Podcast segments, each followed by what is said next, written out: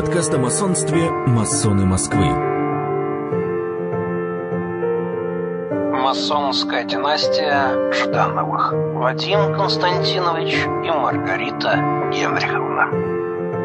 Масоны Москвы. Сегодняшний эпизод о династии масонов, принявших непосредственное участие в становлении, жизни, развитии ложи «Северное сияние» во Франции и возрождении ее работы уже в России.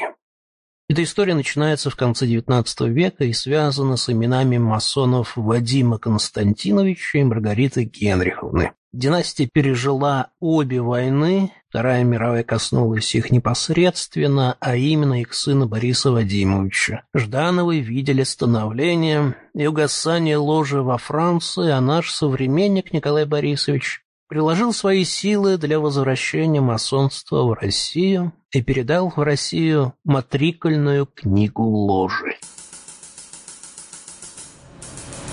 Жданов Вадим Константинович родился 3 или 15 сентября 1886 года в Санкт-Петербурге, скончался 18-го, но это неточная дата, есть предположение, что это могло быть 5, 10 или 17 сентября 1945 года. Вадим Константинович скончался в Париже. Вадим Константинович был потомственным дворянином. Дворянство было получено в 1876 году, в 1894 году. Оно подтверждено документом, согласно которому сыновьям Александру, Борису и Вадиму подтверждается потомственное дворянство.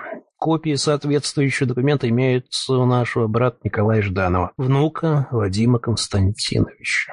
Нет подтвержденной информации, что братья Вадима Константиновича были масонами. Борис погиб в войне с японцами, Александр работал на китайско-восточной железной дороге и остался в Харбине. Однако там с ним был знаком Константин Мильский. Возможно, знакомство с Вадимом Константиновичем. В любом случае, подтверждения масонского статуса Александра Константиновича у нас нет.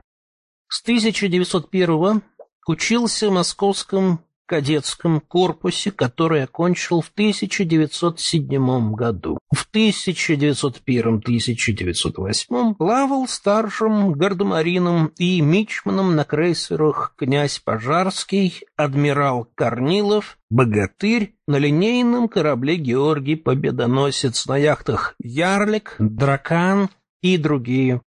С 1908-го мичман флота. В 1909-м переведен из Черноморского в Балтийский флот, где окончил. С 25 марта 1912 года лейтенант флота. В 1913-м учился в учебно-минном отряде в минном офицерском классе Балтийского флота. По окончании работал по этой специальности.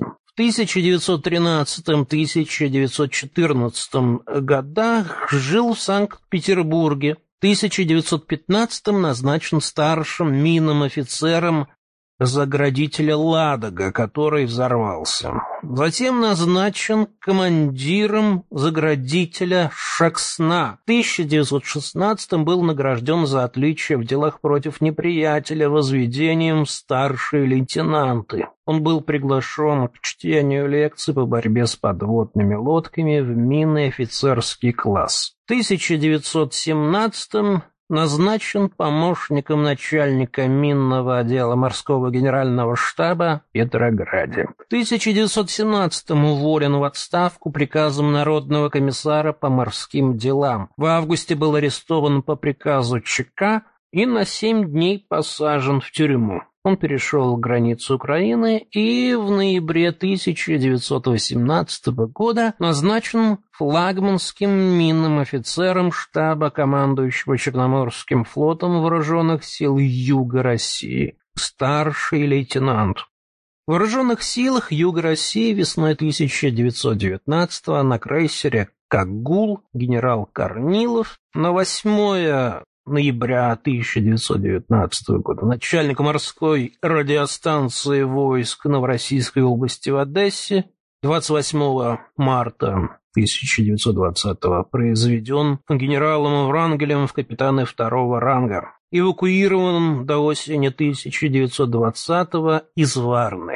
В 1920-м во время эвакуации Одессы выехал в Константинополь, где в октябре нашел место первого лейтенанта на французском пароходе «Требезонд». В 1921-м переехал во Францию. С 21 по 23 год прошлого века работал простым рабочим на заводе под Парижем и электриком на заводах «Citroën». С 1924-го инженер электрической компании в Сент-Уен-Ламон, Парижем. Жил в Париже. В 1926-м сдал экзамен на шофера такси и начал работу таксистом. В 1932-м вышел из кают-компании в Париже в морское собрание. Посвящен масоны 21 марта 1925 года, возведен во вторую степень 18 или 20 июля 1925 года,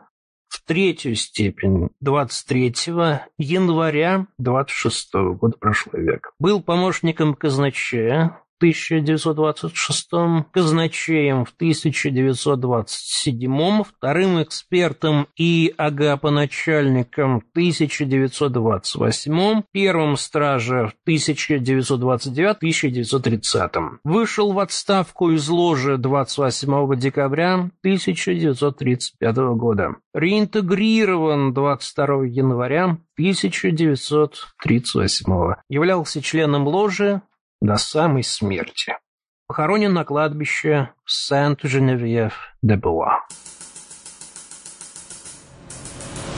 Жданова Леванчи Маргарита Генриховна родилась в 1884 году, скончалась 3 января 1974 в госпитале Карентен-Цилтон и Салем-Мулину, округ Парижа. Окончила в Санкт-Петербурге консерваторию со званием свободного художника, в 1910-1914 учительница музыки в Санкт-Петербургском патриотическом институте благородных девиц. После 1917 жила в эмиграции в Париже. Певица, исполнительница русских романсов и юмористических песен, пианистка. Постоянно концертировала, выступала в вечерах одесского землячества, кают-компания морских офицеров, объединение русских адвокатов и в других компаниях. Участвовала в благотворительных вечерах, в том числе в пользу семейств русских моряков-беженцев в Бизерте, Тунис, политических заключенных в России и других.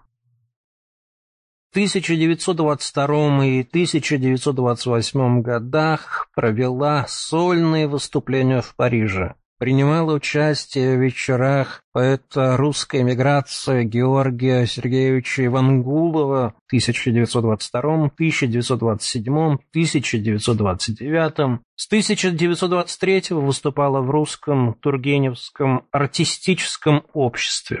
В 1930-32 профессор фортепиано в Русской нормальной консерватории в Париже, председательница объединения вдов офицеров Русского императорского флота в Париже. Посвящена в 1928-м, в сети также есть информация, что посвящена раньше, либо 14 апреля 1927-го, либо в мае 1921-го. По информации, которая есть в сети, в мае 1921 года она была посвящена в ложе адопции «Новый Иерусалим». Входила в русскую ложу Союза Друа-Юмен «Аврора», возведена в четвертую степень в 1933-м, с 19 октября 1937-го весьма мудрый мастер капитулярного треугольника «Белая колоннада. Права человека». И позже возглавила капитул, в который треугольник был переобразован. Член ложи 18-й степени к 1944